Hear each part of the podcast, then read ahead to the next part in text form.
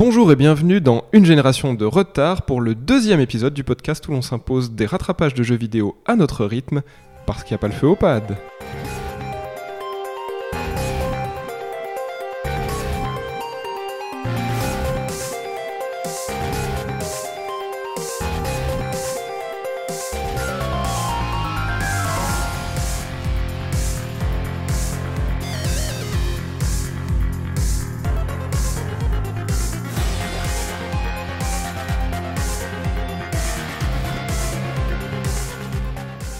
Salut Thomas.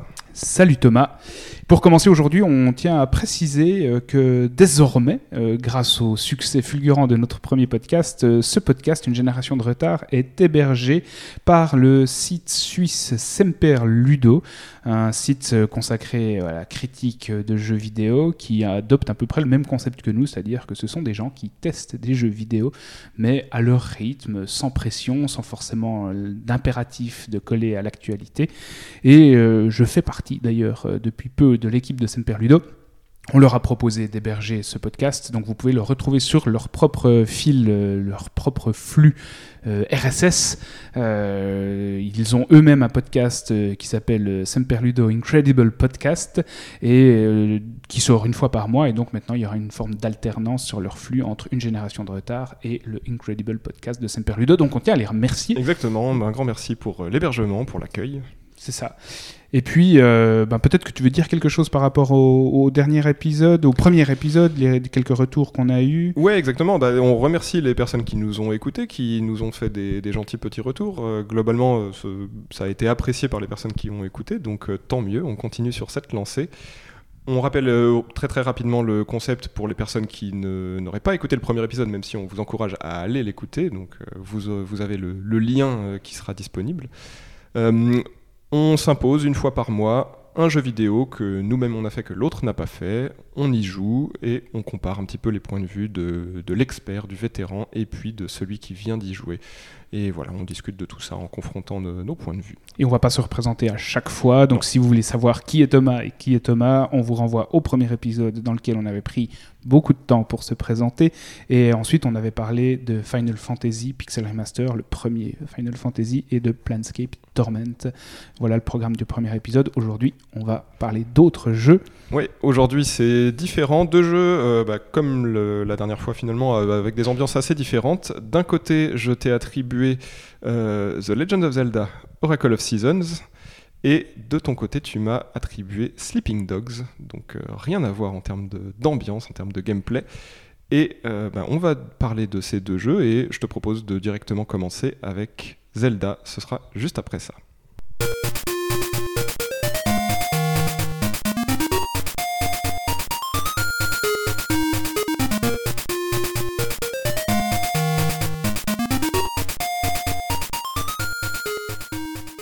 Alors, on est au deuxième épisode et euh, on a déjà presque fait une entorse à la formule puisque quand on s'est attribué les jeux pour ce, deuxième épisode, je t'ai donné un choix puisque euh, pour les personnes qui ne le savent peut-être pas, en 2001 sont sortis deux jeux Zelda euh, parallèlement sur Game Boy Color qui s'appellent Zelda Oracle of Seasons et Zelda Oracle of Ages. un avec une, teinte rouge et un avec une teinte bleue. Hein. Nintendo a l'habitude de faire ce genre de distinction. Et comme tu n'avais fait aucun de ces deux jeux, bah, je, finalement je t'ai laissé le choix. Les, deux sont à peu près de longueur euh, équivalente, ils se ressemblent beaucoup, on va y revenir. Et donc je t'ai laissé le choix. Et ton choix s'est porté un petit peu par défaut, je pense. Mais il me semblait qu'il y avait quand même une forme d'ordre chronologique dans l'histoire des deux, entre les deux. Euh, même si les deux sont sortis strictement en même temps. Ils sont sortis strictement en même temps et effectivement, euh, comme quelques années plus tard, Nintendo a sorti une sorte de chronologie officielle de, la saga. Apparemment, effectivement, euh, Seasons se déroule avant Ages. Et comme je l'avais déjà dit au premier épisode, j'aime faire les choses dans l'ordre. Et donc, euh, c'est tout naturellement que mon choix s'était porté sur Oracle of Seasons. Et puis, en plus de ça, tu m'avais dit que toi tu préférais, bon on aura l'occasion d'en reparler, mais que tu préférais un peu euh, Aegis. Oui, tout à fait. Et je me suis dit, bon, bah, quitte à aller faire les deux, autant commencer par celui que tu aimes le moins pour ne pas être déçu par euh, le suivant potentiellement. Donc, pour refaire un tout petit historique, donc c'est deux jeux qui sont assez particuliers hein, dans l'histoire de la licence parce que euh, ils n'ont pas été développés en interne chez Nintendo, ils ont été développés par Capcom. C'est la première fois que ça arrivait, si on accepte les, les Zelda un petit peu bizarres de, qui, qui étaient sortis sur Philips CDI, mais eux C'est n'existent pas. Flagship le, le, le- le développeur. Oui, hein. exactement. ouais. Qui est en fait une fondé équipe par de- Capcom, ouais, une équipe de chez et Capcom, Sega. exactement. Et donc, euh, l'idée, c'est qu'à la base, c'est- cette équipe-là voulait euh, travailler sur un remake du premier Zelda pour la Game Boy Color. Et ils avaient commencé à, bosser un petit peu là-dessus. Et de fil en aiguille, avec des discussions avec Miyamoto, euh, notamment Shigeru Miyamoto, euh, les développeurs euh, se sont tournés vers un projet original qui, dans les premiers stades de la conception, devait être une trilogie avec trois jeux chacun qui se basaient un petit peu sur un des aspects de la Triforce. Donc on a le- la force, la sagesse et le courage. Et finalement, euh, cette trilogie s'est euh, retrouvée euh, uniquement découpée en deux épisodes. Donc Oracle of Seasons qui se base sur la partie force, c'est-à-dire que c'est un épisode qui est un petit peu plus orienté combat, on va dire action. Et Oracle of Ages qui, est plutôt sur la, partie, la partie sagesse, c'est-à-dire il va y avoir un petit peu plus d'énigmes par rapport à Oracle of Seasons. Et donc on n'aura jamais l'épisode Courage.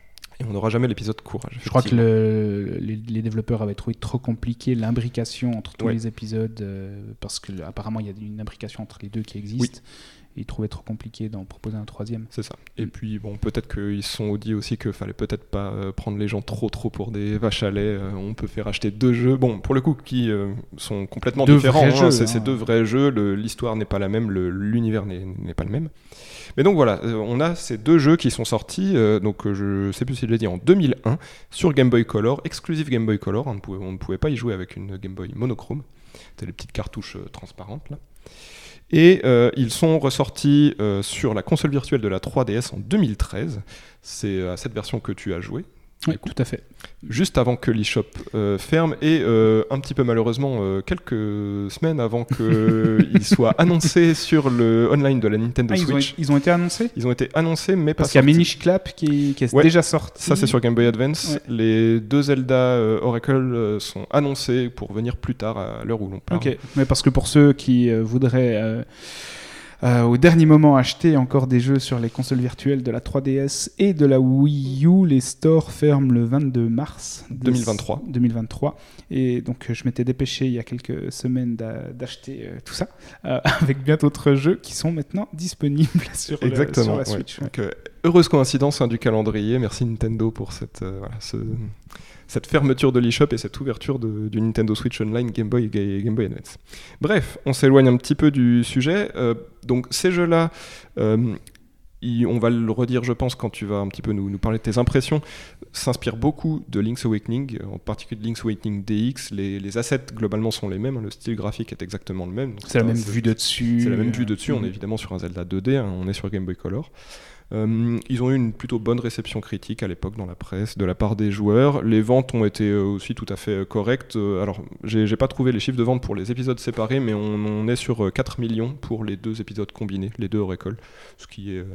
c'est pas le, le- le summum de la saga si on veut, mais bon. Est-ce que c'est la seule fois dans la saga où c'est pas Nintendo qui développe directement mais qui délègue ça à- Minish Cap a été fait par la même équipe ensuite. Donc, euh, ouais. Et maintenant, on sait que Nintendo prête un petit peu ses licences, que ce soit pour faire des, des Warriors, des Cadence of Hyrule, des choses comme Mais ça. pas des Legend of Zelda. mais pas des Legend of. Zelda, euh, même si il me semble que euh, une, euh, une équipe, mais je veux plus dire pas dire de bêtises, euh, a bossé sur Breath of the Wild autre que Nintendo, ou sur Tears of the Kingdom, mais bref. Donc voilà, on a ces deux jeux-là qui vont avoir chacun un petit gimmick. Et donc toi, tu as joué, donc on, on le répète, à Oracle of Seasons. Et euh, bah, je vais te poser la, question traditionnelle. Euh, comment ça se fait que tu n'y aies pas joué, euh, que ce soit à l'époque de sa sortie ou depuis? Bah, tout simplement parce que je n'ai jamais eu de Game Boy et je n'ai jamais eu de Game Boy Color et je n'ai jamais eu de Game Boy Advance. Donc la première console portable Nintendo que j'ai eu, portable tout court que j'ai eu, c'était la 3DS. Euh, donc euh, je n'avais pas le moyen d'y jouer. Ensuite, euh, je joue très peu, voire pas du tout, à des jeux émulés. Et bah, je n'avais pas acheté les jeux sur le store de la 3DS parce que bah, j'ai pas fait tous les Zelda. C'est une licence que j'aime beaucoup.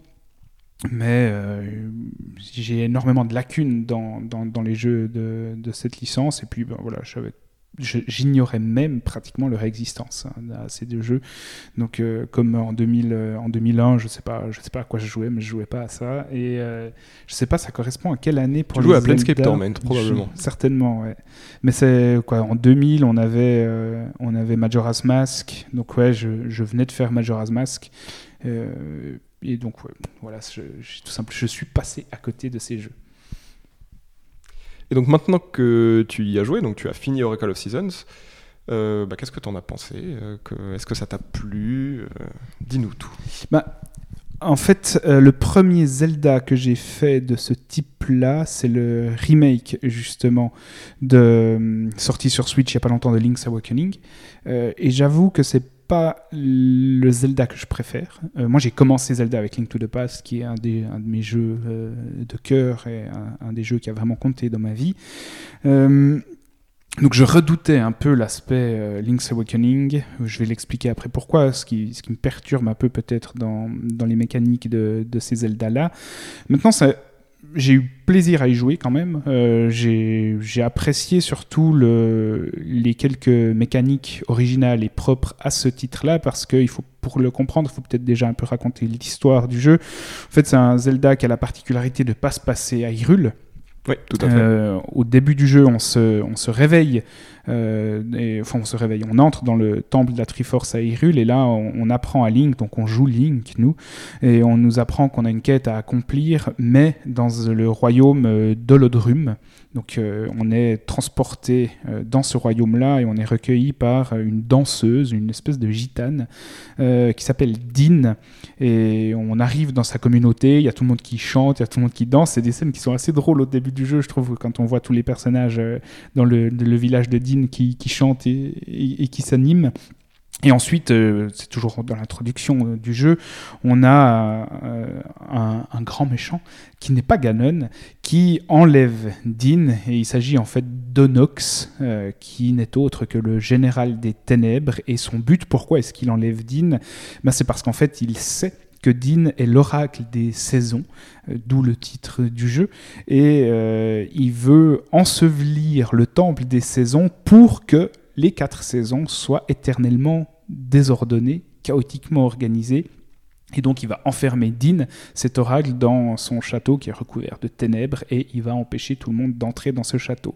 Donc en fait, nous, enfin Link dans ce jeu se retrouve presque intégralement dans le royaume de l'Odrum et avant de pouvoir entrer dans le château d'Onox pour libérer Din, ben, on va devoir obtenir huit essences de la nature. Alors euh, vous me voyez venir, ces huit essences elles sont forcément trouvées chacune dans un temple. On joue à Zelda, euh, donc il y a forcément des temples, il y en a forcément. C'est tout le temps 8, je sais pas. Non, c'est pas tout le temps 8. Hein. Dans Breath of the Wild, il y en a 4. C'est pas tout le temps 8, mais en tout cas, Link's Awakening c'est 8, les deux oracles c'est 8. Euh, ça, ça, revient assez souvent un petit peu comme les 8 mondes de Mario Bros. Hein. Ouais, c'est vrai. Et donc, euh, on va devoir trouver ces, les essences de la nature pour aller libérer Din. Et vaincre Onox. Et puis le gimmick principal de, de ce jeu, en fait, c'est que on avoir, enfin, on va obtenir un sceptre euh, qui s'appelle le sceptre des saisons et qui va permettre à Link de contrôler les saisons à Holodrum et donc d'alterner, d'imposer un changement dans les saisons entre printemps, été, automne, hiver. Et en fait, chaque lieu qu'on va visiter, à part le village principal qui, lui, va toujours changer de saison à chaque fois qu'on s'y rend, euh, chaque lieu qu'on visite dans, la map, qui est assez grande, euh, a sa propre saison imposée de base avant qu'on puisse la changer. Donc euh, en fait, les, les, capacités de pouvoir changer les saisons se débloquent aussi au fur et à mesure du jeu. On ne peut pas tout de suite changer les saisons. Et donc il va falloir d'abord obtenir la possibilité de passer à l'hiver, ensuite la possibilité de passer à l'été, etc.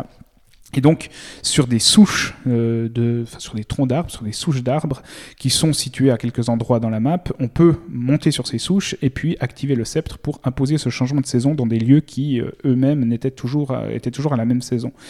Et pourquoi est-ce que c'est intéressant? Bah, Parce qu'en fait, le changement de saison, il va imposer forcément, enfin, il va introduire, vous comprenez, un changement dans l'environnement qui va permettre de débloquer certains endroits qui n'étaient pas accessibles jusqu'alors. Donc, par exemple, l'été, vous avez des lianes qui poussent le long de certaines falaises et qui vous permettent de grimper à ces falaises et donc d'accéder à de nouveaux endroits. Euh, les plans d'eau vont s'assécher en été. En automne, on a les feuilles qui vont boucher des trous qu'on va donc pouvoir franchir. En hiver, on a des tas de neige qui apparaissent et là aussi qui nous donnent accès à d'autres endroits. Et l'eau est gelée. Et l'eau est gelée en plus de ça, même si après on va pouvoir nager, on va débloquer un objet qui nous permet de nager, mais avant de pouvoir nager, ben, on peut transformer des surfaces d'eau en glace et donc pouvoir aussi là atteindre de nouvelles zones. Et puis euh, au printemps, il y a des choses qui poussent, il y a des fleurs qui poussent qui nous permettent de sauter à certains endroits.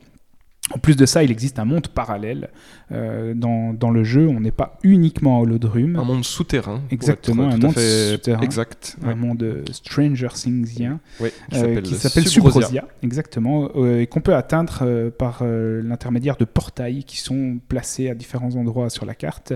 Et donc, on peut, dans, un, dans ce monde volcanique, là, rencontrer des gens, débloquer aussi de, de nouvelles choses, obtenir de nouveaux objets. Et l'aventure va devoir parfois euh, évoluer en parallèle entre ces deux mondes parce qu'on on a besoin de se rendre à Subrosia pour continuer d'avancer à Holodrum. Parce que tout bêtement, le, temple des saisons du coup est enfoui dans ce monde-là et donc c'est là-bas qu'on va devoir se rendre principalement, on va dire, pour, euh, bah, pour euh, débloquer des nouvelles saisons puisque comme tu l'as dit, on, on les débloque pas les quatre d'un coup. Au début, on va avoir le pouvoir que de changer n'importe quelle saison en hiver.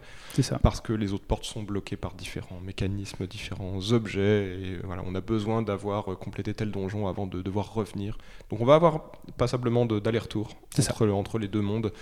Euh, globalement, je pense que tu, vas en parler, hein, la progression est, assez linéaire, mais se fait un petit peu de, bah, dans ce qu'on appelle maintenant les Metroidvania, c'est-à-dire que va, euh, tu vas parcourir des donjons et puis tu vas euh, débloquer un objet qui va te donner accès à une nouvelle portion de la map et ainsi de suite. Oui, c'est linéaire, mais comparé à, bah, par exemple à Final Fantasy dont on parlait dans le dernier épisode, la, map est beaucoup plus complexe euh, et elle est beaucoup plus, en tout cas pour moi, euh, j'ai beaucoup plus de peine à, intégrer la map, à me souvenir exactement de où et quoi et de quelle embûche se dresse à tel endroit, ce qui fait que très rapidement dans le jeu, je dois faire énormément d'allers-retours pour me souvenir des endroits auxquels je dois aller. Oui, et c'est vraiment pas facilité pardon, par le fait que euh, bah, est sur Game Boy, l'écran est petit.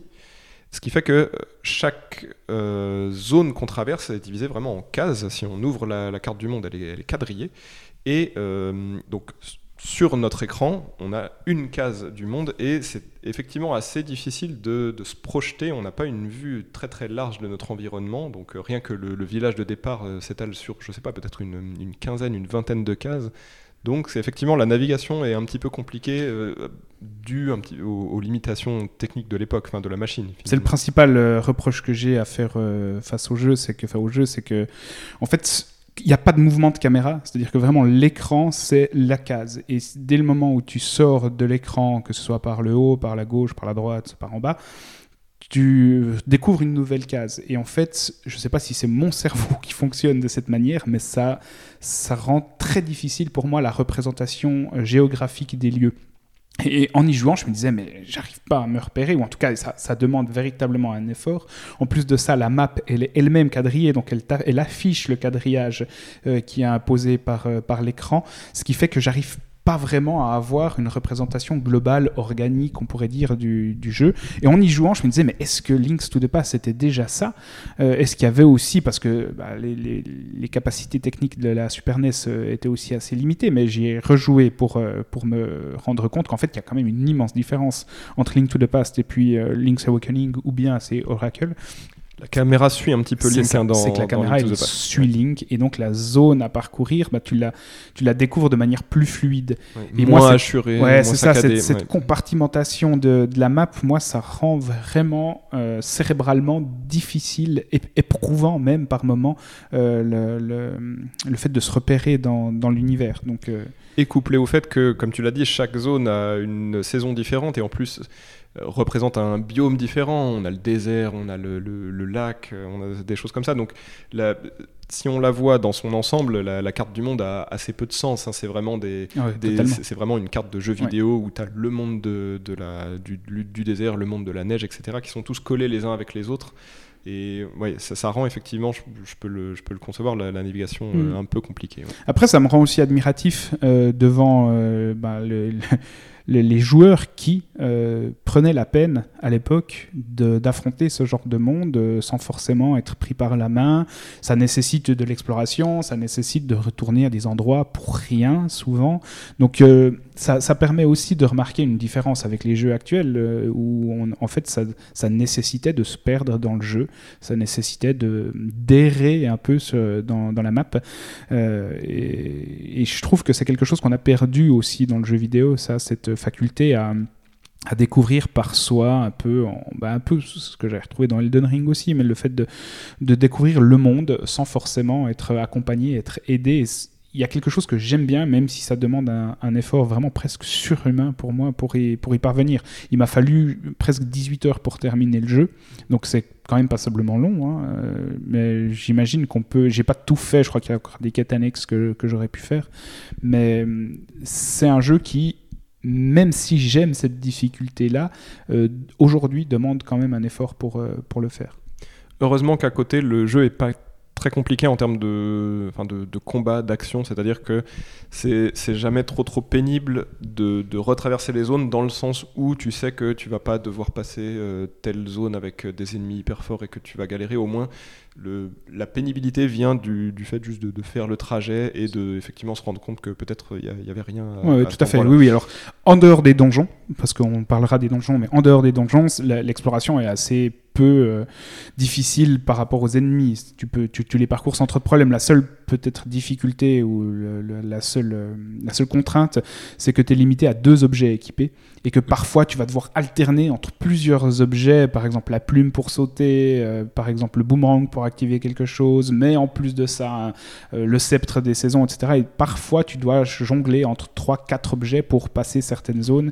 Et là, ça peut être aussi peut-être un peu contraignant ergonomiquement. C'est clairement un jeu où tu passes ton temps à mettre le menu pause, à changer de- ton, ton équipement actif. C'est quelque chose qui était déjà le cas dans l'X Awakening et qui avait été corrigé dans le remake sur Switch, puisque forcément on a Mm. plus de boutons. Ça, en- encore une fois, hein, c'est des limites techniques. Les, personnes Mm. qui nous écoutent se rendent peut-être pas forcément compte euh, si on n'a pas fait le jeu, si on n'a pas eu une Game Boy, mais une Game Boy c'est euh, une croix directionnelle, un bouton B, un bouton A et un bouton Start et un bouton Select. hein, c'est tout. Ouais. Il n'y a même pas de Ouais. bouton de tranche sur la Game Boy Color, ce qui fait qu'effectivement, euh, les boutons Start et Select étant occupés pour euh, la, la map et puis le menu de pause, bah, ça laisse que deux boutons actifs et la plupart du temps, quand tu, quand tu bouges dans le monde, tu laisses, on va dire, ton bouclier et ton épée, ou alors ton épée Mm. et puis autre chose, Mm. la, la plume pour sauter. Ouais. Donc effectivement, on fait beaucoup d'allers-retours dans le menu de pause, ce qui est un petit peu pénible, mais euh, voilà. Après, j'aime beaucoup les donjons parce que c'est par exemple pour moi un des immenses points faibles de Breath of the Wild. Oh, C'est que je trouve que les donjons sont pas inspirés du tout. Ils se ressemblent tous. Enfin, les quatre, c'est les mêmes espèces de grands animaux mécaniques là, mais que j'avais trouvé inintéressant au possible. Et là, il y a un véritable effort euh, sur les donjons qui sont très très compliqués. Dans les donjons aussi, il- il, euh, géographiquement, il y a des allers-retours à faire. Il y a, il y a des donjons notamment avec des chariots que tu dois prendre, tu dois monter dans les chariots qui t'amènent à une destination, mais en plus de ça, tu as un, un- un- Tu peux changer l'aiguillage. tu peux changer l'aiguillage, euh, voilà, exactement, en étant sur le chariot pour euh, prendre d'autres rails. Et ça, il y a certains donjons qui m'ont demandé vraiment plusieurs heures pour m'y retrouver, pour savoir exactement où je devais aller pour, euh, pour arriver au bout du donjon, au boss final. Ouais, la, la complexité est assez folle quand tu te dis que tu, tu peux penser naïvement que le fait que le jeu soit en 2D va, va limiter les choses que tu peux faire en termes de level design des donjons parce que tu n'auras pas bah, toute, cette, euh, toute cette verticalité, toute cette profondeur qu'on peut retrouver bah, dans un Ocarina of Time par exemple. Mhm. Et bah, mine de rien, euh, déjà la notion de verticalité, il y a quand même les, les donjons sont potentiellement à plusieurs étages Ouais. et tu peux parfois bah, voilà, devoir changer d'étage en tombant dans un trou. Soit des en- escaliers, soit tomber dans soit des trous, soit prendre des trampolines aussi. Exactement. Ouais. Et euh, ouais, je- je- à chaque fois, je- j'ai rouvert mon, mon livre de Solus que j'avais de l'époque euh, pour Mhm. un petit peu voir le. Parce que j'ai- j'ai j'ai un petit peu rejoué au jeu, mais je ne l'ai pas reterminé. Euh, pour voir un petit peu, le, dans les Solus, tu avais la, la map de, de- de chaque donjon euh, étalée. Et euh, ouais, c'est- quand, quand tu regardes la map de- des derniers donjons, c'est assez complexe. Et euh, le, le nombre, effectivement, d'allers-retours, de salles à débloquer. Il y a du des- vrai level design des- en fait. Il y a du level design qui est dirigé par des puzzles. Ouais. En fait, c'est vraiment un jeu de puzzle euh, qui nécessite une gymnastique cérébrale parfois assez complexe. Ne serait-ce que dans quelques petites énigmes sur une case pour euh, débloquer une porte, mais aussi à l'échelle du donjon entier. C'est ça que je trouve assez bien. Après, le, chaque donjon va un petit peu fonctionner hein, de, de la même manière, Le c'est-à-dire sable, que voilà, on, a, euh, on, on débloque la carte du donjon, La la boussole. qui t'indique, comme dans l'X Awakening, et ça je trouve c'est une, vraie bonne Où trouvaille, tu te trouves où, où tu te trouves et euh, Où avec, sont les coffres avec euh, une petite musique quand tu entres dans une salle s'il y a un juste, coffre, ça, permet mine Ouais. de rien d'éviter encore un, un- un menu pause pour vérifier est-ce que la salle dans laquelle tu te trouves possède un coffre. Et donc voilà, on va trouver la carte, la boussole et un donjon, un, pardon, un objet dans chaque donjon qui bah, va être utile pour accéder à, on va dire, à la deuxième moitié de ce donjon-là. Parce qu'il y a toujours un mini-boss au milieu Oui. du donjon qui débloque un portail euh, de, qui, qui Vers l'entrée. du donjon. Et ensuite de ça, un- un- le boss final pour lequel il faudra trouver la clé de la porte du boss, effectivement. Donc c'est très très euh, systématique, hein, c'est très Ouais. très mécanique. euh, voilà, le, le- le jeu, c'est c'est pour ça que je parlais de linéarité au début, c'est que le jeu va être euh, voilà très très euh, très très calibré. On, on, on se balade dans l'overworld, on trouve Mhm. l'entrée du donjon, on fait son donjon, on fait son objet, on bat le boss, euh, éventuellement on retourne au monde souterrain pour euh, choper une nouvelle saison et ainsi de suite. C'est ça. Après, tu disais que le, cet épisode-là, donc euh, Oracle of Seasons, était plutôt axé sur les combats. Et justement, j'ai trouvé que les combats de boss étaient intéressants et même parfois assez difficiles. Il y, a quelques- y a quelques boss qui m'ont vraiment donné du fil à retordre. Et je ne sais pas si c'était déjà comme ça sur la Game Boy Advance, mais.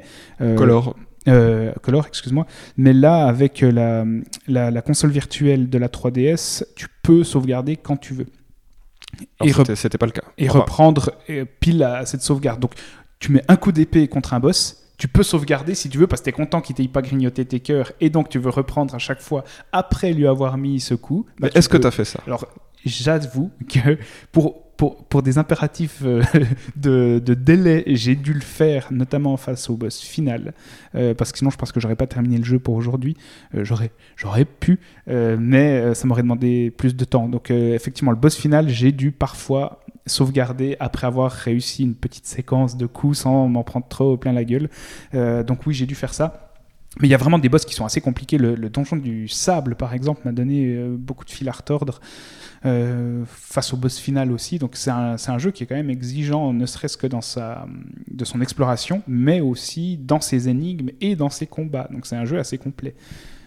À noter que, parce que tu- tu posais à moitié la question, euh, on pouvait pas faire ça à l'époque euh, Mhm. sur Game Boy Color. On pouvait sauvegarder quand on voulait, enfin on pouvait faire pause ouais, quand ça, on voulait je, sauvegarder. je- je le vois. On, on y a si- toujours accès par le menu si à tu, cette sauvegarde-là. si tu éteignais ta console, tu te retrouvais bah, soit à l'entrée du donjon si tu avais Mhm. sauvegardé dans un donjon, soit euh, à la sortie de la dernière maison que tu avais visitée, enfin quelque chose comme ça. ok. Et donc euh, Oui, oui, tu pouvais j'ai utilisé, ce, utilisé principe de sauvegarde-là, mais après, je me suis vite euh, reporté sur le, la sauvegarde de la console virtuelle qui est quand même beaucoup plus souple. C'est comme ce qui est possible aujourd'hui sur la Switch quand tu peux euh, tout simplement rembobiner ta partie. Ouais. euh, j'allais dire justement, bah, les personnes qui joueront peut-être à ce Zelda sur le, le- via le online de la Switch, il y a des save states et je sais pas s'il y a le rembobinage sur le online de la Switch, mais en Oui, tout oui, cas, disons, existe. ouais. il existe. Voilà, on peut, on a en tout cas une expérience qui est un petit peu facilitée. Voilà, on est tombé dans un trou, euh, on Mhm. voulait pas, hop, un petit, un petit coup de rewind et puis on y. C'est ça.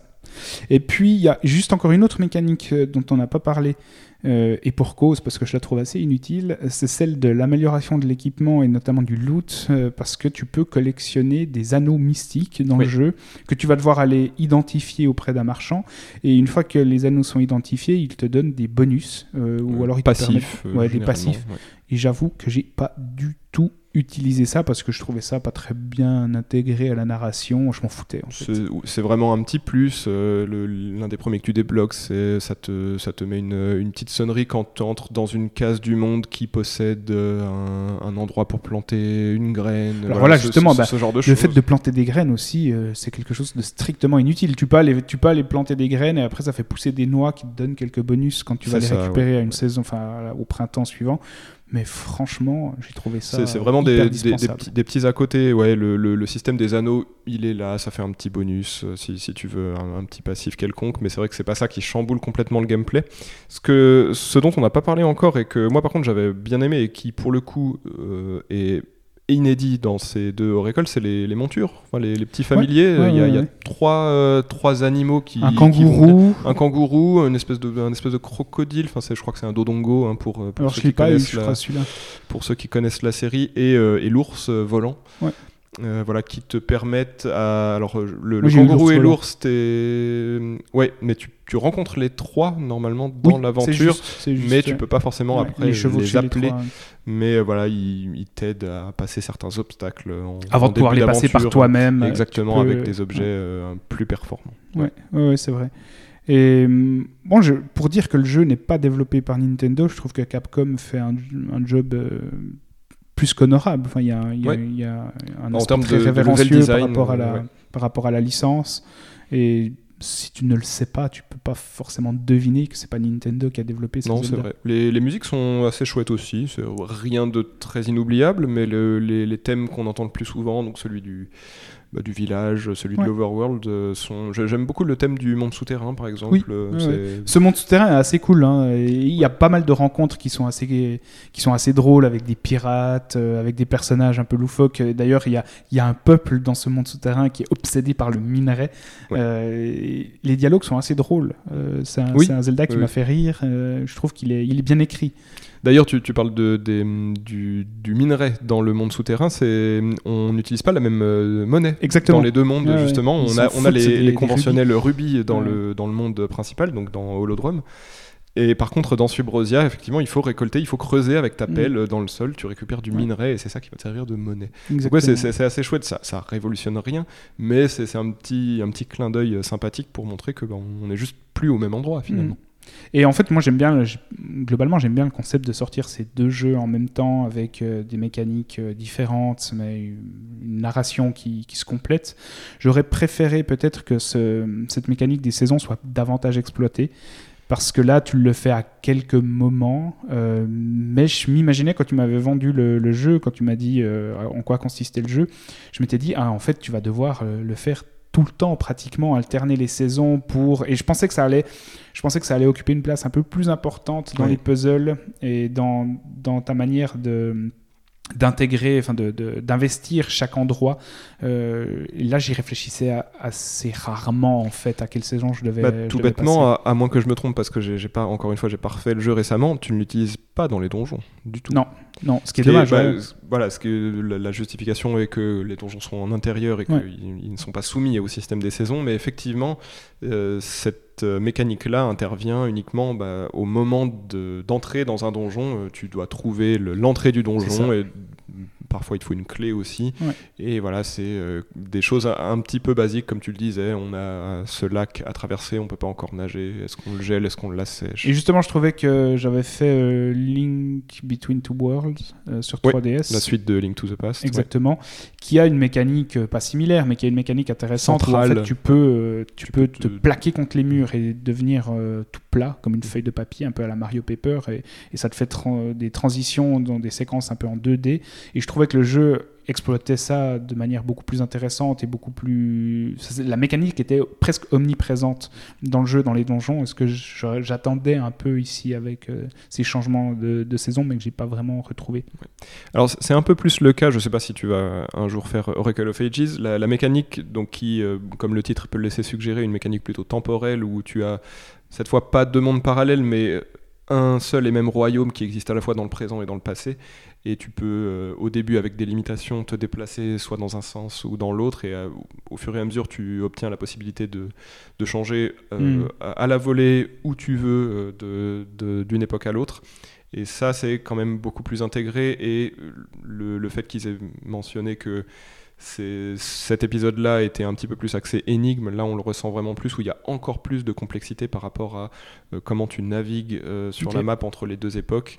Et euh, bah là, je pense, ouais, si, si tu as, eu du mal à naviguer dans, dans le royaume d'Holodrum de Oracle of Seasons, je pense que Oracle of Ages, euh, dans mes souvenirs en tout cas, c'était vraiment très très compliqué euh, parfois. ouais. En fait, je pense que c'est bête, hein, mais si tu mettais tout à plat et si tu rendais ça, enfin, si tu transformais la carte en carte non séquencée par, euh, par écran, je pense que je m'y transférerait beaucoup plus facilement. C'est sûr, ouais, je pense. Et j'ai lu, on va, on va terminer sur, sur ce Zelda, mais j'ai lu que les deux jeux euh, pouvaient être connectés, l'un à l'autre avec un mot aussi. de passe et tu pouvais transférer ta sauvegarde de l'un à l'autre. Oui. Pour euh, reprendre, je sais pas quoi, mais. Alors, euh, tu, de, de mémoire, tu as accès à des, à des bonus et des, des quêtes. euh, C'est-à-dire que, il me semble que dans chaque jeu, tu peux euh, augmenter ton épée et ton bouclier au niveau 2. Je sais pas si tu l'as fait, mais tu as des, des quêtes annexes souvent qui, qui impliquent des, des échanges d'objets. Oui. Il y avait déjà ça dans Ouais. Link's Awakening, où tu trouves. Tu peux avoir une épée plus tu- forte. voilà, euh, tu trouves tel personnage qui te donne un objet, il faut le donner à tel personnage, tu as toute Ouais, une séquence comme ça, et donc tu peux avoir un bouclier niveau 2 et une épée niveau 2. Et en transférant ta sauvegarde dans l'autre épisode, euh, tu peux notamment avoir un bouclier niveau 3, une épée niveau 3, et puis tu peux avoir des, des quêtes annexes qui te donnent bah, des anneaux par exemple. Mais surtout, alors spoil, attention, euh, on a vu que c'était des scénarios très très, très très complexes, donc attention, je vais spoiler. Euh, quand on fait le deuxième jeu, peu importe le par lequel on a commencé hein, finalement, quand on fait le deuxième après avoir transféré sa sauvegarde, on a non seulement à la fin une, une quête qui implique la princesse Zelda et Ganon, et qui devient le, le- le true last boss de, de ces jeux-là. Alors, bah, je, je l'avais fait à l'époque parce que j'avais les deux jeux, j'avais commencé par Ages et du coup dans Seasons j'avais eu accès à cette quête euh, Mhm. supplémentaire. Bon, c'est voilà, ça fait un, un petit donjon en plus, quelques combats en plus. C'est pas nécessaire pour, euh, pour profiter de, de l'expérience, mais c'est là. Et je- tu sais pas si c'est faisable sur console virtuelle? C'est sûrement faisable parce que ça marchait de toute façon via un système, il me semble, de mot de passe et on n'était pas forcément obligé d'utiliser le, le câble Link à l'époque, puisque je pense que je l'avais fait dans mon coin avec euh, mon unique Game Boy, donc euh, je, je pense que j'avais dû transférer via un système de mot de passe, et donc je pense que c'est tout à fait faisable sur la console Et virtuelle. donc ça allait chercher quand même ta sauvegarde. Ça te débloquait pas juste quelque chose de générique. Ça, honnêtement, je peux plus te dire. Je sais pas. On, on repartait pas forcément avec tout son équipement. hein. C'est pas comme ça que ça marchait non plus. Donc c'est Ouais, possible que ce, ce soit un mot de passe tout à fait générique et euh, c'est juste tu commences comme si c'était un peu Ok. un New Game Plus en un sens. Donc voilà, oui, c'est un- moi c'est un, Zelda que j'ai apprécié faire, euh, que, je, que je classerais à peu près au même rang que Link's Awakening, avec cette mécanique quand même plus intéressante des changements de saison qui, qui complexifie un peu Mhm. euh, l'exploration. En fait, pour moi, c'est vraiment de- des Zelda que je trouve efficaces. C'est-à-dire que y a, on a enlevé tout le gras. hein. Le- la, la séquence d'introduction dont tu parlais, de- de- d'exposition du scénario, tout ça, dure minutes. 3 minutes. C'est voilà, c'est plié. euh, je suis méchant, j'ai envie de, de foutre le bordel dans le monde. Hop, allez, va chercher 8 essences, fais 8 donjons. Pour moi, c'est vraiment des Zelda efficaces, mécaniques, avec euh, voilà, les donjons très très euh, très très calibrés euh, en, en énigmes pures et, et le l'overworld aussi. C'est pour ça que je, je les trouve intéressants. Effectivement, ils sont peut-être moins mémorables que certains des épisodes, que ce soit 2D ou 3D. Mais je trouve qu'ils ont quand même leur place dans, dans cette série et ils sont voilà, ils restent intéressants à faire même aujourd'hui. Ouais, c'est un, un bon jeu casse-tête. Ouais, exactement. C'est c'est exactement ça. ouais. Mais je suis content de l'avoir fait. Très bien. Eh ben, Merci content pour cette que recommandation. content, que ça t'ait plu et euh, j'espère que tu vas faire euh, Oracle of Ages. De toute Je pense que je vais, attendre tu- un, je vais attendre un moment. Mais de toute façon, maintenant tu l'as acheté, Bah, donc c'est euh, trop tard. Exactement. Maintenant, est-ce que je le ferai sur Switch quand il apparaîtra sur Ah, Switch ça- Mais j'aime bien faire ça sur 3DS. Tu vois, je parlais avant de l'émulation. Ok, c'est super l'émulation, tu peux avoir des filtres, etc. Mais j'aime bien faire ça sur le support physique, Nintendo. Enfin, c'est con, hein, mais Ouais. j'ai une relation au jeu qui est différente si j'y joue sur ma 3DS euh, que sur mon écran Je d'ordinateur. peux aussi te prêter une Game Boy Color si tu veux, hein, mais bon, ça, va- ça sera un petit peu moins lumineux, Ouais. je pense. Ouais, certainement. En tout cas, merci pour ces impressions de Zelda Oracle of Seasons. On va passer au deuxième jeu qui est donc Sleeping Dogs. On se fait une petite transition musicale et on revient juste après.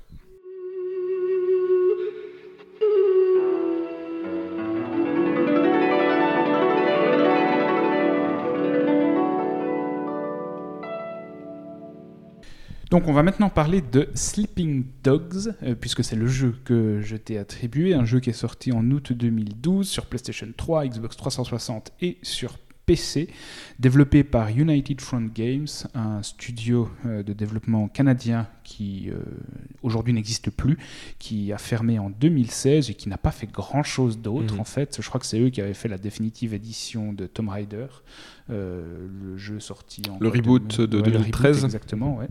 Euh, c'est édité par Square Enix et Namco Bandai. Euh, donc c'est un jeu. euh, S'il fallait le présenter d'une manière, de la manière la plus triviale possible, on dirait que c'est un GTA-like à Hong Kong.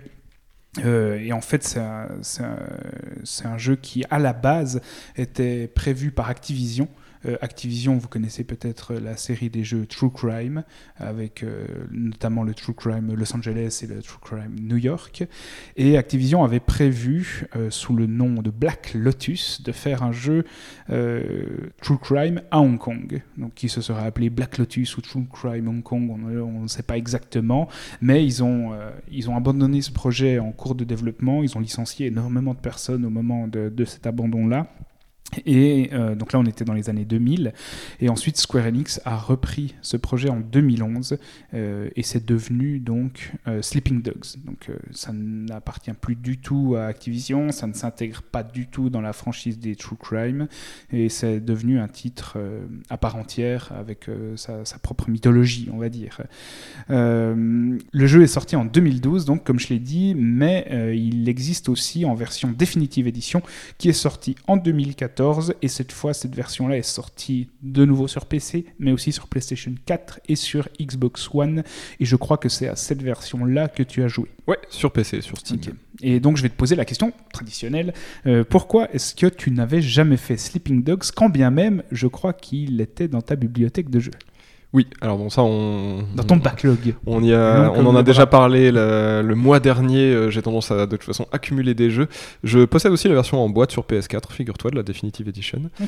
Euh, avec un beau steelbook, il me semble. Mais bref. Ah, euh, l'artwork de la. L'artwork, exactement, ouais, ouais, c'est super. alors, ça va être une réponse un petit peu générique et qui va peut-être revenir aussi d'épisode en épisode. C'est que c'est un jeu qui a été noyé dans la masse à l'époque. pour être tout à fait honnête, j'en avais entendu parler à l'époque de sa sortie sur Xbox 360. Et je possédais une, Xbox 360 à l'époque, mais comme j'étais un, pauvre étudiant sans le sou, j'avais honteusement euh, fait craquer ma console, ce qui fait que je pouvais lire des jeux gravés, et ce qui fait que j'ai eu accès à d'un seul coup énormément de, jeux. Et euh, Sleeping Dogs était l'un de ceux-là. J'ai toujours dans un tiroir un DVD vierge avec marqué Sleeping Dogs dessus. Euh, mais tout ça pour dire que je ne crois pas l'avoir lancé à l'époque. C'était vraiment un jeu qui était noyé dans la masse. Euh, je, voilà, je découvrais beaucoup, beaucoup de titres, puisque, comme je l'avais dit avant, j'étais principalement Nintendo, et puis là, j'avais accès à plein, plein de choses. Et donc, il est un petit peu passé euh, voilà, à, côté. surtout que bah, j'avais entendu que c'était un GTA-like, et puis il est sorti à peu près entre. enfin, il est même sorti complètement entre GTA 4 et 5. Et bah, j'avais joué à l'époque à ces deux jeux-là, et c'est vrai que ça s'était passé un petit peu entre les gouttes. Ok. C'est un, un, jeu, donc, euh, comme je l'ai dit, qui se passe à Hong Kong et qui va mettre en scène un inspecteur qui s'appelle euh, Wei Shen, euh, qui est un ancien policier de San Francisco, mais qui est originaire de Hong Kong et il est donc transféré à la police de Hong Kong. On est en pleine rétrocession hongkongaise, donc on est encore entre le Hong Kong britannique et le Hong Kong chinois. Et puis il va devoir infiltrer une triade, la triade Sun On Qui est dirigé par le fameux Oncle Po. Euh, et donc, on joue ce flic infiltré et euh, on va devoir euh, enquêter en se mouillant aussi forcément ben, dans, dans, les sales histoires de la triade.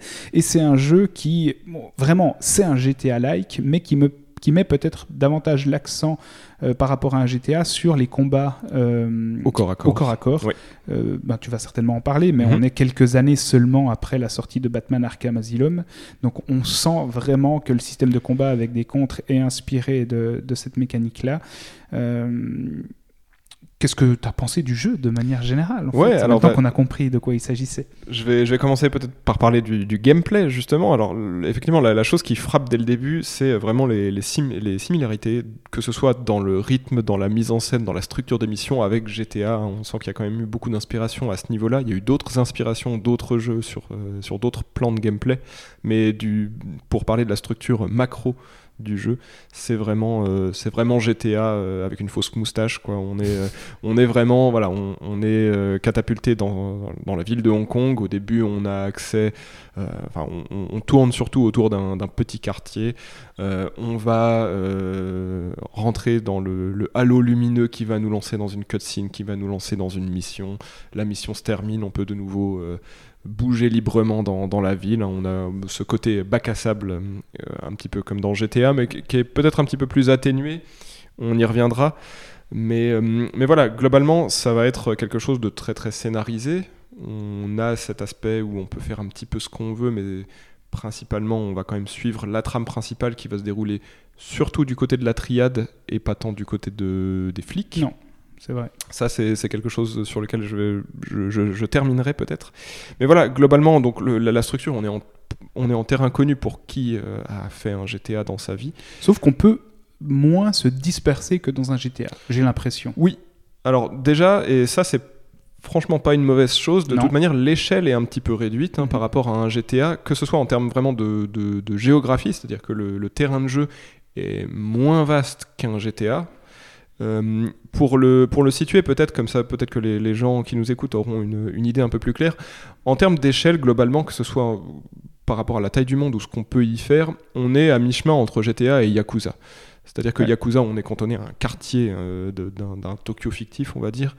Et, et on Ou peut- d'autres villes, Ou, oui, c'est vrai. Mais, et on n'a généralement pas accès à des véhicules. Euh, là, on est quand même euh, à mi-chemin, c'est-à-dire qu'on a toute une ville, euh, bon, qui n'est pas reproduite à l'échelle, hein, évidemment, mais on a toute une ville et on peut utiliser toutes sortes de véhicules euh, terrestres, donc motos, voitures, camions, tout ça, pour se balader. Ou maritime, non? Oui, ou maritime, oui, Ouais. c'est- c'est juste, mais je- je- en tout cas pas aérien. Non. Et donc voilà, on, est quand même sur quelque chose de, d'intermédiaire. C'est pas plus mal que ce soit pas trop trop vaste. Et euh, non seulement ça, et aussi dans, euh, on va dire, la, surenchère, c'est que tu as mentionné que les combats au corps à corps étaient, euh, étaient assez prépondérants. C'est vrai qu'au début, on se bat uniquement comme ça. On débloque, enfin on découvre, on va dire, après la possibilité de voler des armes de corps à corps à ses adversaires, donc des, des couteaux, des choses comme ça. Et au fur et à mesure, on obtient des armes à feu euh, qui deviennent de plus en plus euh, prépondérantes dans, dans les dernières missions. Mais ce que j'ai apprécié par rapport à un GTA, c'est qu'il y a moins cette, cette surenchère de euh, voilà, on finit, on finit pas au bazooka ni au Mm. tank. Ça reste quand même quelque chose de très très Réaliste, en de fait. très très réaliste, de très très close quarters. On, voilà, on, on- on alterne entre les phases de, de combat au corps à corps et de, et de flingue et de gunfight. Même si, ça je vais, je vais y revenir aussi tout, tout au long de, de ce que je vais dire, mais le, ça crée un peu une petite dissonance, euh, une, peut-être une perte de crédibilité, Narrative. cette euh, narrative, Mm. ce, voilà, cette, euh, Ce cette alternance. qui se permet euh, de, de désinguer quand Alors même de, désinguer tout plein de gens et aussi euh, ce, tout bêtement euh, quelque chose qu'on qu'on peut remarquer dans plein de jeux ou dans plein de films ou de séries, c'est euh, pourquoi parfois les, les adversaires se remettent à se taper dessus au point alors qu'il y a euh, 10 flingues euh, étalées par terre. Voilà, on a un petit peu ça où on sent que bah, voilà, il, il fallait euh, un combat euh, un petit peu euh, climax contre, un, contre un boss et il fallait que ce soit un combat d'arts martiaux. Ce qui existe nue. aussi dans, dans le cinéma. hein. Complètement, mais ça, ça- ça n'empêche que la, la logique voudrait que, voilà, tu- Mm. si le but est vraiment de, de- de tuer ton adversaire, sinon pourquoi tu ramasses pas le Mm. flingue qui est à côté? Tu, Mais- parlais, tu parlais de Yakuza, juste je te coupe, mais Oui. il y a aussi quelque chose qui fait beaucoup penser à Yakuza, c'est la possibilité d'interagir avec le décor. Euh, Oui. Pendant les combats, tu peux tout à coup prendre un tuyau, prendre des caisses, balancer tes ennemis contre des éléments du décor. C'est un, élément qu'on retrouve beaucoup dans la série Yakuza Oui. et qui était déjà très présent là. De façon un petit peu plus gore, hein, d'ailleurs, il y a des, des- des- des machines à glace, euh, des choses comme ça, enfin vraiment des, panneaux électriques, on peut vraiment... C'est assez jouissif hein, dans C'est assez. Alors ouais, ouais, c'est Très on- satisfaisant. Quand, on chope un ennemi, on voit effectivement en surbrillance certains éléments du décor, du décor et ça marche bien. Euh, ouais, ouais, la- Sans être trop intrusif non plus, cette surbrillance. Oui, ça, ça reste, ça reste discret, et, euh, mais on, c'est, c'est quand même efficace de, de les utiliser, et puis effectivement, c'est assez plaisant. Mais de, manière générale, ces, combats au corps à corps, je trouve qu'ils apportent quand même beaucoup de variété, parce que bon, bah, les, gunfights sont, corrects, mais euh, ça, on rentre un peu plus dans, dans une routine où on se met à couvert, on attend que les mecs en face aient fini de tirer pour sortir de la couverture, leur tirer dessus. Et c'est la réelle plus-value face à un GTA. C'est-à-dire qu'on pourrait se poser la question à quoi bon jouer à ce jeu si on aime GTA et GTA, oui, c'est certainement mieux scénarisé, c'est beaucoup plus ample aussi dans ce que ça permet dans, dans, dans le monde. Mais la- le gros avantage de Sleeping Dog, selon moi, c'est la maîtrise des combats au corps à corps parce que on est à Hong Kong, il y a toute cette tradition du kung fu. D'ailleurs, tu peux intégrer une école de kung fu. Exactement. tu as, un sifu, etc. Et tu as vraiment une mécanique de combo, de contre, avec des compétences à développer au fur et à mesure. C'est quelque chose qui est strictement absent d'un GTA où tu Oui. mets des coups de poing, tout bêtement. Alors que là, tu as vraiment un système qui est euh, assez, assez développé ultra fidèle à ce que le cinéma hongkongais peut proposer en termes d'arts martiaux. Et donc c'est vraiment quelque chose qui n'a jamais été fait dans GTA et qui justifie, selon moi, pleinement qu'on Mhm. accorde une chance à Sleeping Dogs. Oui, et c'est pour ça, encore une fois, la similarité avec Yakuza, où justement là, on est dans Yakuza, on est strictement sur du combat au corps à corps et pas du tout sur des, sur des gunfights. Mais effectivement, donc les, les combats marchent bien, même si euh, voilà, on a un petit peu cette, euh, ce- cette cassure dans la, dans la crédibilité euh, par rapport à, certaines alternances entre les, les gunfights et puis les combats au corps à corps, mais sinon ça, ça marche bien.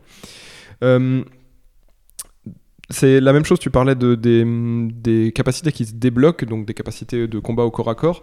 On, on les débloque de plusieurs manières, parce qu'on a plusieurs arbres de compétences. Alors on a l'arbre de compétences un petit peu particulier de l'école, où on doit ramener des statuettes qui se trouvent un petit peu partout dans, dans la ville, enfin il y en a 12.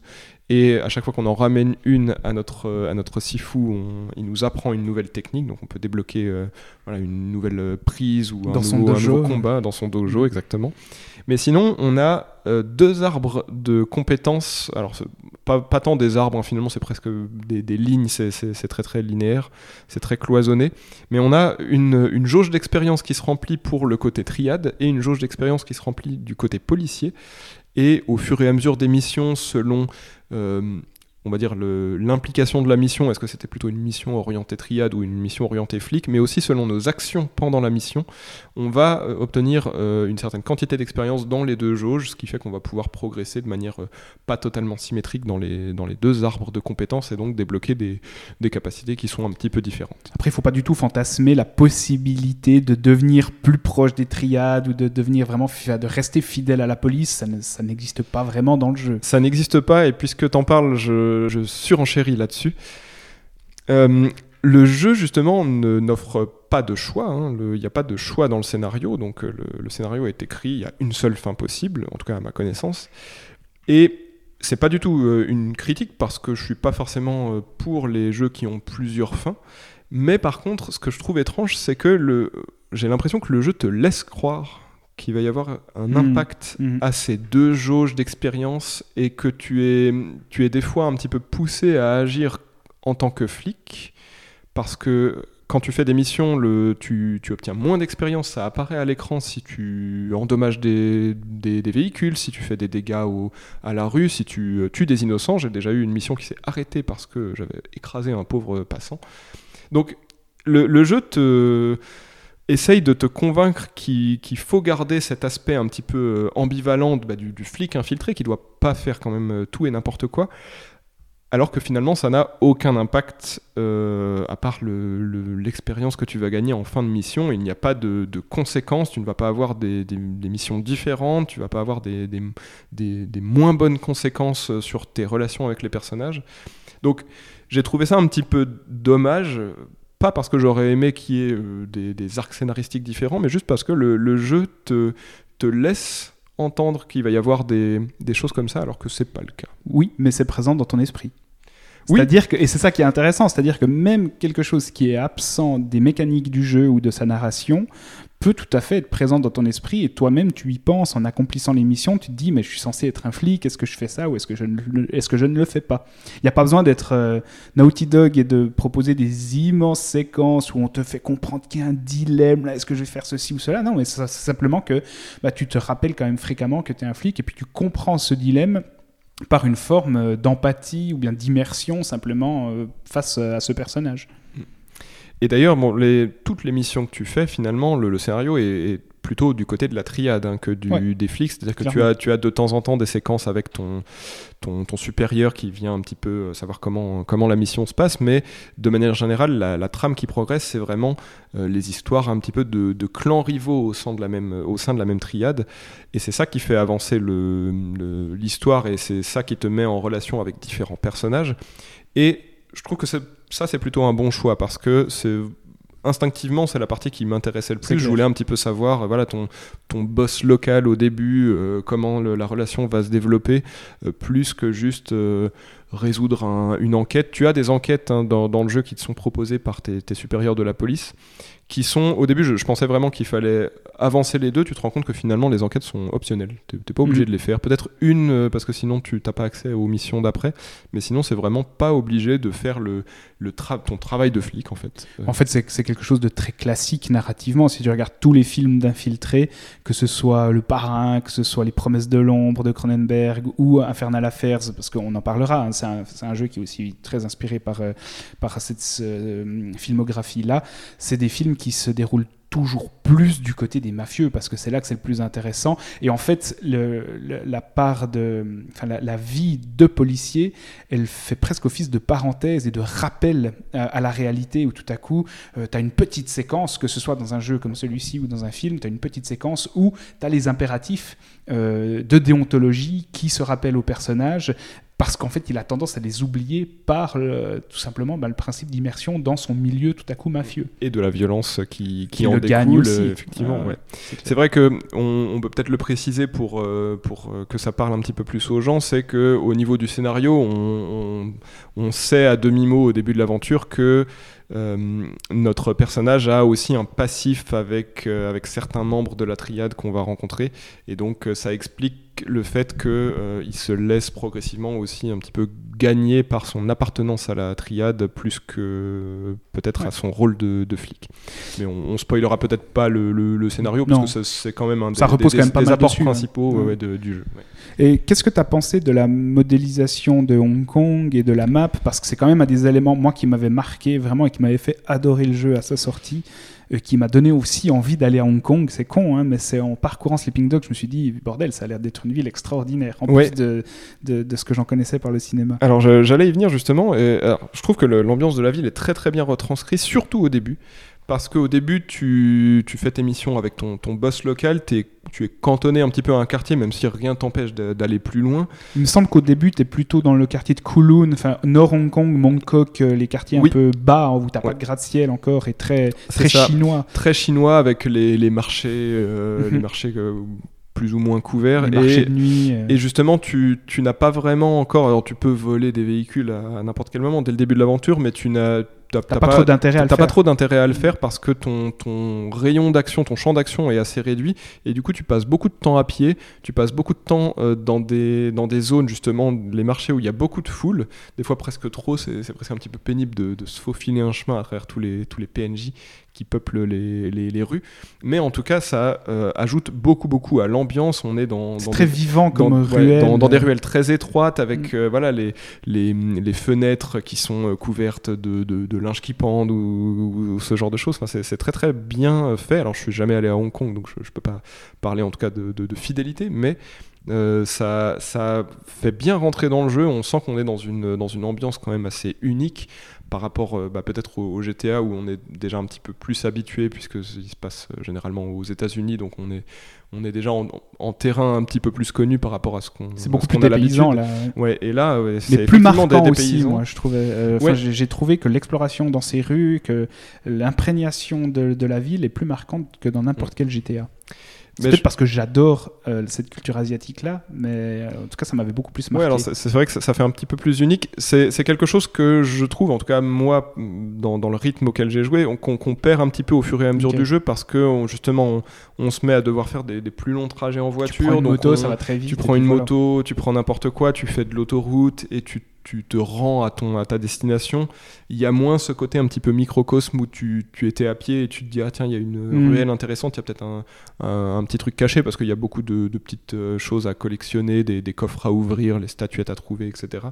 On perd, je trouve, un petit peu ce côté au fur et à mesure que la trame avance, que les enjeux aussi scénaristiques deviennent de plus en plus importants. Ouais. Donc on a peut-être moins instinctivement ce, ce réflexe de bah, d'aller fouiner, de faire des à côté quand tu sais que la, la mission que tu viens de terminer se, se terminait un petit peu sur un cliffhanger et tu as envie de savoir la suite. quoi. Et comme ça, ça fait 10 ans que j'ai fait le jeu, donc mes souvenirs sont un peu flous et je ne l'ai pas refait là, je ne l'ai pas relancé pour ce podcast. Est-ce qu'il y a un système de fast travel, de, de téléportation d'un endroit à l'autre tu les dois- taxis, en tout cas, je j'ai pas les trouvé de, que tu de pour système. aller. euh, Ouais, j'ai pas trouvé de système directement sur la carte. Il me semble pas que ce soit possible de juste cliquer sur ta destination destination, mais effectivement, tu peux, euh, tu peux prendre, euh, enfin, héler un taxi. Il y en a beaucoup qui passent. hein, Et là, tu as un cut et puis ça te Et là, tu as un dépose, cut euh, et puis euh, ça, te, d'accord. ça te transporte instantanément euh, avec Ouais. un très très peu de Ce chargement. qui est aussi un euh, moyen assez immersif quand même. C'est ça, Bah, c'est le cas dans, dans GTA aussi, hein, si je dis pas de bêtises. Dans GTA 5, typiquement, tu peux appeler même un taxi, euh, Ouais. etc. ouais. Donc oui, euh, non, non, c'était hum, l'ambiance de, de la ville est très bien et j'ai trouvé aussi le, le jeu d'acteur pendant les cutscenes assez convaincant. Le, La mise en scène est cool. La mise en scène est bien. Le, hum, alors, je sais pas à quel point le fait que j'ai joué sur PC et le fait que ce soit la Definitive Edition aide par rapport au jeu de base, mais le, typiquement le, Le rendu. le, le lip sync et puis la, la modélisation des, des personnages, on va dire, importants est quand même euh, très bien faite et c'est assez plaisant. Si je veux être un petit peu euh, pénible sans, sans spoiler, je dirais qu'il y a quand même certaines ficelles qui sont assez visibles de loin.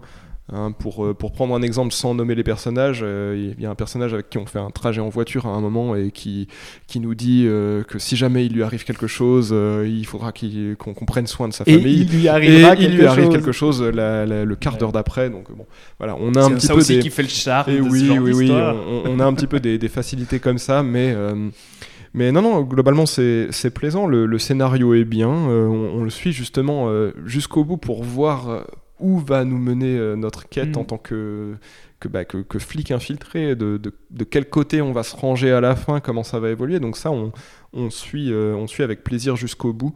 Euh, mais voilà, il faut vraiment pas euh, croire qu'il va y avoir voilà, des, des différentes fins possibles. No- Notre comportement, enfin le, ce qu'on fait durant le gameplay n'a aucun, n'a impact Ouais. sur le scénario. C'est encore une fois, c'est pas un défaut. On- bizarrement, le jeu te le laisse croire. euh, Ce qui est- Ouais. c'est- ouais, faut juste savoir que c'est pas le cas. Ouais. Mais globalement, j'ai- plutôt bien aimé.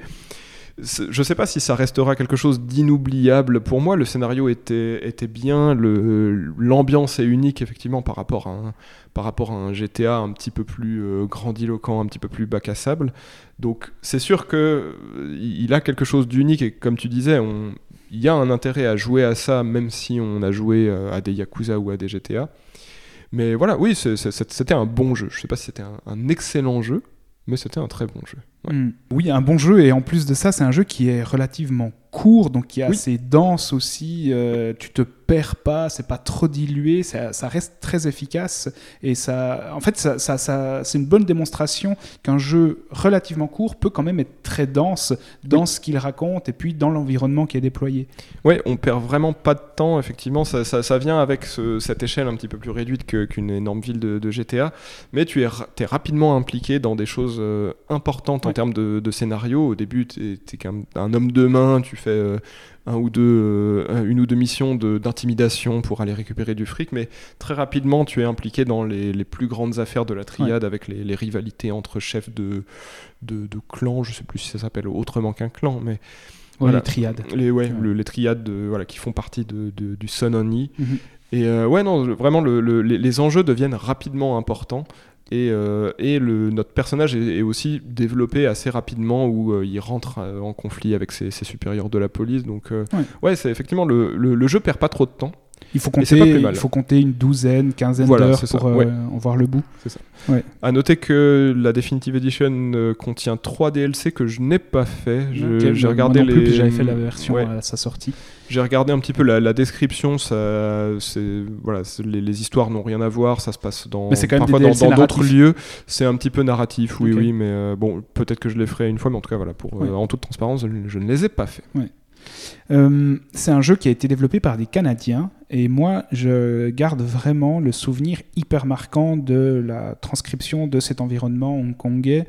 Euh, c'est comme je te disais avant un jeu qui m'a donné envie d'aller à Hong Kong C'est parce que je connaissais déjà Hong Kong par le cinéma et j'avais déjà envie d'aller à Hong Kong pour cette raison-là, mais j'ai un souvenir hyper précis d'être allé à Hong Kong à peine deux ans après avoir fait le jeu et vraiment de Avoir me remarqué des lieux. Ouais, c'est clair, de me retrouver dans Sleeping Dogs à certains endroits. Et je trouve que la ville est hyper bien modélisée, même si effectivement euh, toute la ville n'est pas modélisée. Mais je crois que tu as, Central, donc c'est l'île de Hong Kong avec les gratte-ciel T'as Kowloon, le nord, et puis t'as aussi Aberdeen, il me semble, qui est sur l'île de Hong Kong, mais un peu plus au sud-est. Et il y a vraiment une, une efficacité dans le, dans le level design pour retranscrire très fidèlement, mais avec les moyens du bord, euh, une ville comme Hong Kong. Et je trouvais que le, travail avait été hyper bien fait. Je me suis un tout petit peu renseigné. En fait, l'équipe est allée seulement 7 jours à Hong Kong. Alors, ils ont pris 20 000 photos. C'est très, très peu. Ils ont pris 20 000 photos pour euh, essayer de, de retranscrire après l'environnement, de recréer l'environnement et puis, bon, tu sens quand même un amour de la culture hongkongaise qui passe par énormément de références au cinéma. On a parlé de Infernal Affairs de Andrew Lowe et Alan Mack qui était sorti en 2002 parce que tu as cette histoire d'infiltré. Alors, forcément, tu y penses, mais on pense aussi beaucoup euh, à, d'autres références cinématographiques et pas seulement hongkongaises dans le film, mais on pense énormément à Johnny To, qui est peut-être le plus grand réalisateur hongkongais de, de films de triade et de films de mafieux, lui-même ayant baigné un peu dans les, dans les triades. Euh, les chorégraphies de combat sont largement inspirées de ce qu'elle peut faire euh, et ce que commençait déjà vraiment à faire à l'époque Tony Jaa, qui n'est pas hongkongais, mais il y a, cette performance-là de manier plusieurs, enfin de mêler plusieurs arts martiaux.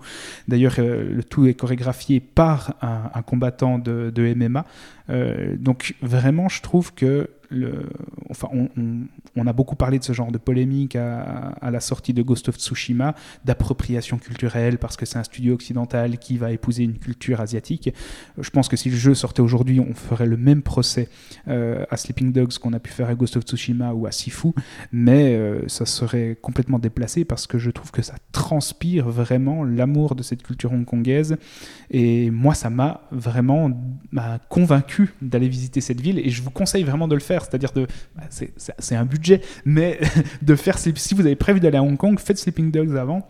Ou si vous êtes déjà allé à Hong Kong, jouez à Sleeping Dogs parce qu'il y a vraiment cet aspect Madeleine de Proust euh, où vous allez retrouver des environnements de, avec une forme de nostalgie parce que c'est très très très bien rendu.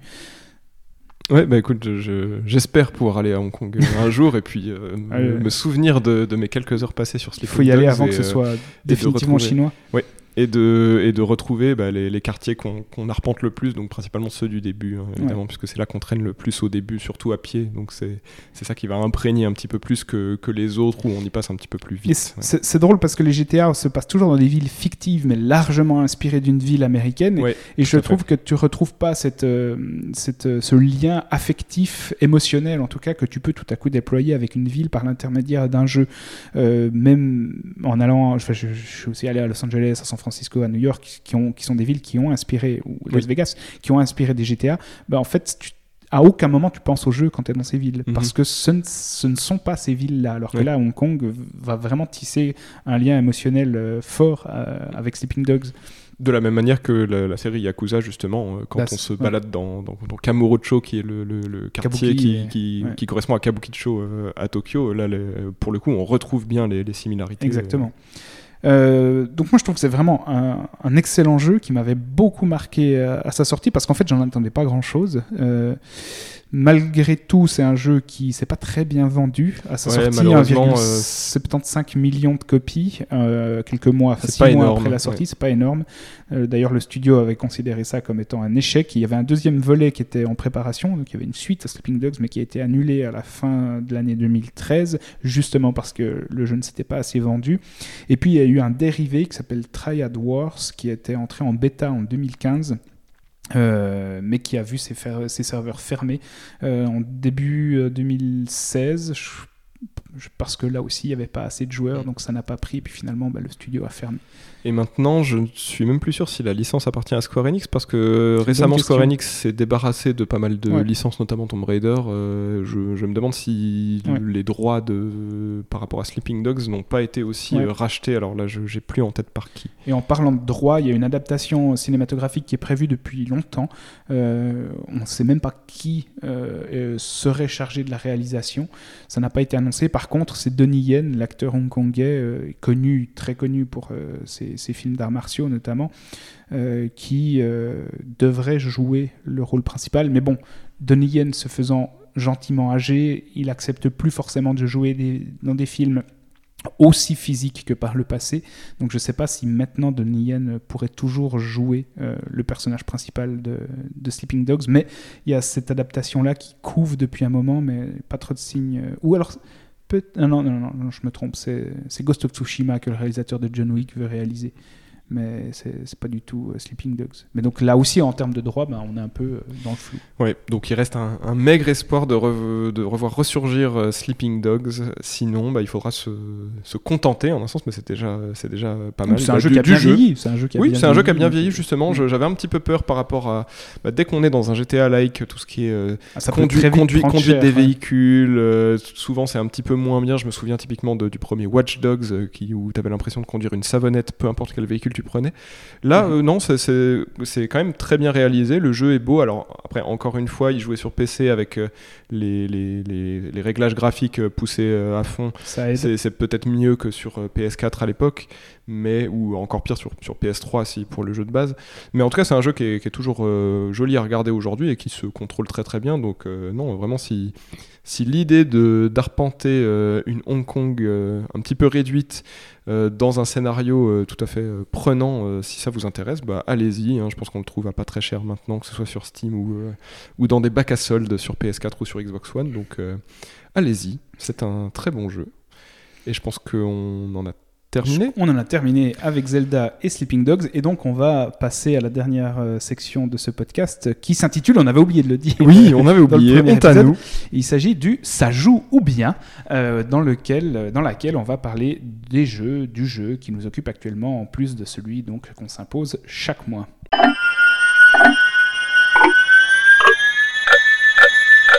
Donc, ça joue bien. Thomas, est-ce que tu peux nous dire à quoi tu joues en ce moment? Alors en ce moment, je joue à plusieurs jeux. Je je commence plusieurs trucs, mais je vais en parler de deux aujourd'hui. Deux sur Nintendo Switch. Je me suis lancé dans Fire Emblem Engage, le dernier épisode de la série à être sorti là, il y a quelques semaines sur Switch. C'est le premier Fire Emblem que je fais euh, vraiment depuis celui qui était sorti sur GBA, euh, celui qui s'in- s'intitulait Fire Emblem tout court, que, que j'avais fini. J'avais un tout petit peu joué à Awakening sur 3DS, mais j'avais pas beaucoup accroché. Donc voilà, je- j'ai pas énormément de choses à dire là-dessus, parce que je- j'ai joué quelques heures, j'ai fait 5 ou 6 chapitres. C'est très bien, on rentre assez vite dans le, dans vif du sujet avec des, missions euh, déjà assez conséquentes. Euh, Peut-être pour resituer, c'est voilà, un tactical RPG, hein. on a des unités, on les fait se battre euh, en stratégie sur un damier, Euh, il y a beaucoup de, beaucoup de relations avec les personnages aussi, un petit peu moins il semblerait que dans euh, Three Houses, euh, l'épisode précédent que je n'ai pas fait. Mais donc pour l'instant c'est très bien, le, scénario on sent que c'est quand même assez shonen hein, dans, son, dans son ton, mais euh, pour l'instant ça se, ça se joue bien, alors c'est souvent des jeux qui sont très très longs, donc je, je suis encore qu'au début, mais je, je prends assez de plaisir à y jouer et je vais, Est-ce que je vais c'est- continuer. Est-ce que c'est un jeu qui propose aussi plusieurs. euh, plusieurs euh, dire, plusieurs arcs, non. plusieurs arcs narratifs Non, Alors en tout cas, a priori pas à ses débuts, tu, tu, tu choisis entre personnages masculins ou féminins et après tu es directement lancé dans le scénario. euh, école, euh, Non, non, non, tu, on- tu as une zone centrale comme le- l'espèce de monastère-école de, de Three Houses, mais Mm. tu n'as pas, de, t'as pas de choix par rapport à ça. non. Ok. Et le deuxième jeu auquel tu joues Et le deuxième jeu auquel je joue, euh, c'est que j'ai pas résisté bien longtemps avant de l'acheter, c'est, ça a été la, la sortie surprise de Metroid Prime Remastered sur Switch, que j'ai pris donc en dématérialisé puisqu'il n'est pas encore disponible en version physique. Et euh, je dois dire que je, je suis surpris en bien. Je- Tout le je monde est bluffé par Tout le monde est hein. bluffé, ouais, je, je m'attendais vraiment à un, un lissage des textures comme Nintendo nous y habitue assez souvent. Et là, euh, alors on est vraiment sur un traitement graphique assez exceptionnel. Le jeu est très très beau pour de la Switch et on ne dirait que vraiment c'était le pas plus beau jeu de la Switch. alors, euh, c'est pas impossible parce que vraiment, le, ils ont fait des efforts sur les textures et sur les jeux de lumière. Alors, bon, il n'y a pas de ray tracing, hein, on, on s'entend bien, mais il y a vraiment des, des jeux de lumière euh, assez bien réussis. Surtout que à l'époque de sa sortie en 2002 Tu l'avais fait? ou 3 sur GameCube, je l'avais fait, pas terminé, tout juste pas. Euh, C'était déjà un jeu assez impressionnant. hein. Il, il proposait des, des choses graphiques assez bluffantes pour l'époque, notamment des, des reflets. Tu peux voir le- les yeux de, de, de Samus Aran, la, la Mm. chasseuse de primes, à travers son viseur quand il y a des, des fortes lumières. Quand tu passes derrière une cascade, tu as un petit peu des effets de buée. Il y, avait déjà des, effets graphiques assez bluffants pour l'époque. Et là, c'est vraiment sublimé. Les, les textures sont, euh, sont très très brillantes. Il y a vraiment la, la lumière qui se reflète à pas mal d'endroits. Les, ces effets visuels sont toujours là. Les modes de contrôle ont été aussi un petit peu euh, réimaginés puisque il y avait Metroid Prime donc GameCube à la manette. Ensuite, euh, il était sorti euh, en trilogie sur Wii, on avait le- le- l'option d'utiliser le motion control, et puis là-bas, on a un petit peu de, euh, les, les- L'entre-deux. les différents choix. Ouais, on a un entre-deux. Le, le deuxième stick est utilisé à bon escient, pas comme sur GameCube. Est-ce que tu joues au gyroscope? Parce que moi, les, les- les FPS au stick, ça me fait très très peur. C'est pour ça que j'avais jamais joué au- à la série des Prime. Euh, est-ce que, enfin, comment tu y joues là? Tu y joues Alors, avec le joystick gauche viser, joue, ou- oui, mais comme tu as le lock euh, sur une cible, c'est vraiment pas gênant. Tu n'as pas vraiment besoin, tu, tu te sers euh, dans l'exploration du stick droit pour bouger la caméra, mais tu ne Mhm. t'en sers pas vraiment pendant les combats puisque tu lock directement. Alors tu peux utiliser le gyroscope, mais c'est pas Tu le fais obligatoire. Et moi personnellement, je le fais pas. Ok. Mais en tout cas, c'est voilà, j'y rejoue avec plaisir. Cette fois, j'espère que, je, que je vais pousser jusqu'à le, le terminer, même si je sais que le dernier tiers est un petit peu moins bien, beaucoup d'allers-retours. Mais, euh, mais voilà, ce- c'est les deux jeux qui m'occupent en ce moment. Il sort quand en boîte? Il sort, je crois, le tout début mars ou tout, fin février, quelque chose comme ça. ouais. Je suis un matérialiste. Et toi, de, ton côté, euh, à quel jeu est-ce que tu joues? Je crois que tu en as deux aussi. Ouais, j'en ai euh, deux. Bon, j'ai terminé Xenoblade Chronicles euh, Definitive Edition dont euh, j'avais parlé la fois passée, que j'ai bien aimé jusqu'au bout. Euh, Figure-toi, je disais que je Contre toute attente, Contre ouais. toute attente, j'ai bien aimé jusqu'au bout, même si c'est assez grossier dans son écriture. Euh, j'ai trouvé ça. Plus... Si tu acceptes dès le départ que c'est un shonen écrit avec les codes d'écriture du shonen, euh, bah, je trouve que ça t'emporte. Donc j'ai terminé ça. Maintenant, je joue à un jeu euh, où je parcours une sorte d'école où j'ai des cours à faire, euh, des leçons à prendre. euh, je peux me battre, je peux accepter plein de quêtes annexes. Et vous pensez tous que je joue à Hogwarts Legacy? Eh bien non, je joue à Fire Emblem Three Houses euh, que j'ai relancé parce que j'avais commencé à l'époque. Et là, la sortie de Engage m'a motivé à le reprendre. Et donc, j'ai repris Fire Emblem Three Houses, donc l'épisode qui précède celui que tu as commencé, et qui effectivement est beaucoup plus narratif que bah, Engage apparemment. Donc toute la partie euh, relations sociales, presque date sim, euh, est omniprésente dans le jeu. Je pense que si tu fais un, un compartimentage du jeu entre les temps passés sur les arènes à te combattre et le temps passé dans le monastère à te balader, à offrir des cadeaux, à prendre le thé avec un tel, à discuter avec un autre, à chanter avec deux personnages, à faire à la cuisine avec deux autres. Je pense qu'il y a beaucoup plus de temps qui est consacré euh, à la narration et puis euh, à, à ces relations.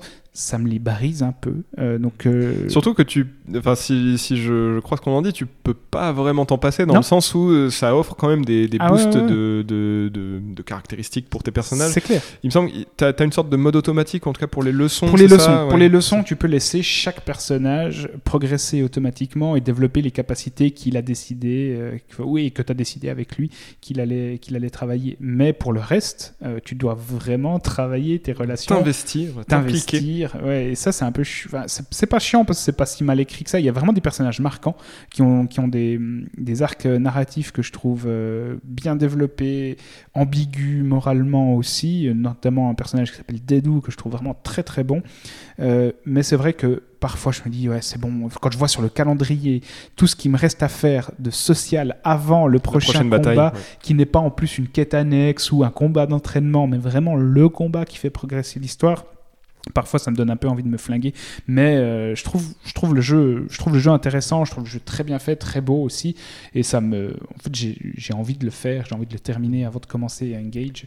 Mais tu feras probablement pas les trois routes, je pense. Non, je pense Parce pas. que bon, Je pense pas, parce que déjà tu qu'il choisir ton école au début, euh, donc tu as un tout- tronc commun, et ensuite après tu as une partie, euh, enfin tu as trois arcs différents. Je crois qu'il faut plus de 300 heures de jeu si tu veux tout faire. Je n'irai pas jusque-là à mon avis, mais les musiques sont excellentes. Euh, donc c'est un jeu auquel je prends plaisir à jouer, mais qui est parfois un peu pénible quand même dans, dans sa dimension sociale narrative. Sinon, parallèlement à ça, j'ai repris God of War Ragnarok que j'avais posé après un passage insupportable où tu devais cueillir des fleurs, euh, faire des ricochets, euh, le tout avec des personnages qui saccagent la mythologie nordique. C'était trop pour moi, j'avais posé la manette, j'avais dit va chier, j'y toucherai plus jamais. Et finalement, j'ai un ami qui écoute d'ailleurs ce podcast et qu'on salue, qui l'a fait et qui m'a dit le pire est passé. Euh, je te conseille quand même de faire la suite parce qu'il y a des moments d'anthologie, de mise en scène. C'est vrai que le jeu est hyper bien mis en scène. Je trouve que les dialogues sont dynamiques, vraiment cinématographiques, avec des mouvements de caméra. C'est pas du simple chant contre chant insupportable, comme dans Hogwarts Legacy par exemple. Euh, Il y a vraiment un travail visuel assez dingue et je retrouve un peu une ampleur mythologique qui était un peu absente du God of War 2018, que j'avais pas spécialement aimé. Je trouve que là, les combats sont beaucoup plus intéressants aussi. L'alternance entre les différentes armes est vraiment encouragée. Et puis visuellement, bah, ça claque. Ah, c'est beau en, ouais, en c'est- chialer. C'est ouais. super beau. Donc euh, merci Kevlan de m'avoir euh, encouragé à continuer parce que là c'est vrai que j'arrive euh, à Asgard et il y a quelques petites surprises et en termes de mise en scène c'est vraiment vraiment impressionnant. Donc voilà les jeux qui m'occupent actuellement. Très bien, eh ben, je crois qu'on arrive au bout de cet épisode qui fait plus qu'une heure. hein. Je crois qu'on s'est un petit peu trop avancé avec les promesses du mois dernier. Mais, on fera de plus en plus court. Oui, oui, on, on apprend de nos erreurs qu'il y a, c'est qu'on se d'épisode en conseille à épisode. chaque fois des jeux qui sont bons et dont on a envie de parler pendant un bon moment. Donc euh, il faut qu'on se conseille un peu de fois qu'on s'impose des merdes et ça ira beaucoup Ça, plus vite. ouais, bah, ça, je- j'en ai en réserve, t'inquiète. Voilà, euh, on vous remercie de nous avoir écoutés. Euh, N'hésitez pas encore une fois à nous faire part de vos retours, on les prend avec plaisir. Je sais pas si on en tiendra à chaque fois compte, mais on les, en tout cas, on, on les entend. Et on se retrouve, euh, si tout va bien, dans un mois. Pour l'instant, on tient la régularité, euh, c'est presque euh, minuté, C'est très helvétique comme, très comme helvétique. cadence. Donc on espère qu'on va réussir à garder ce rythme.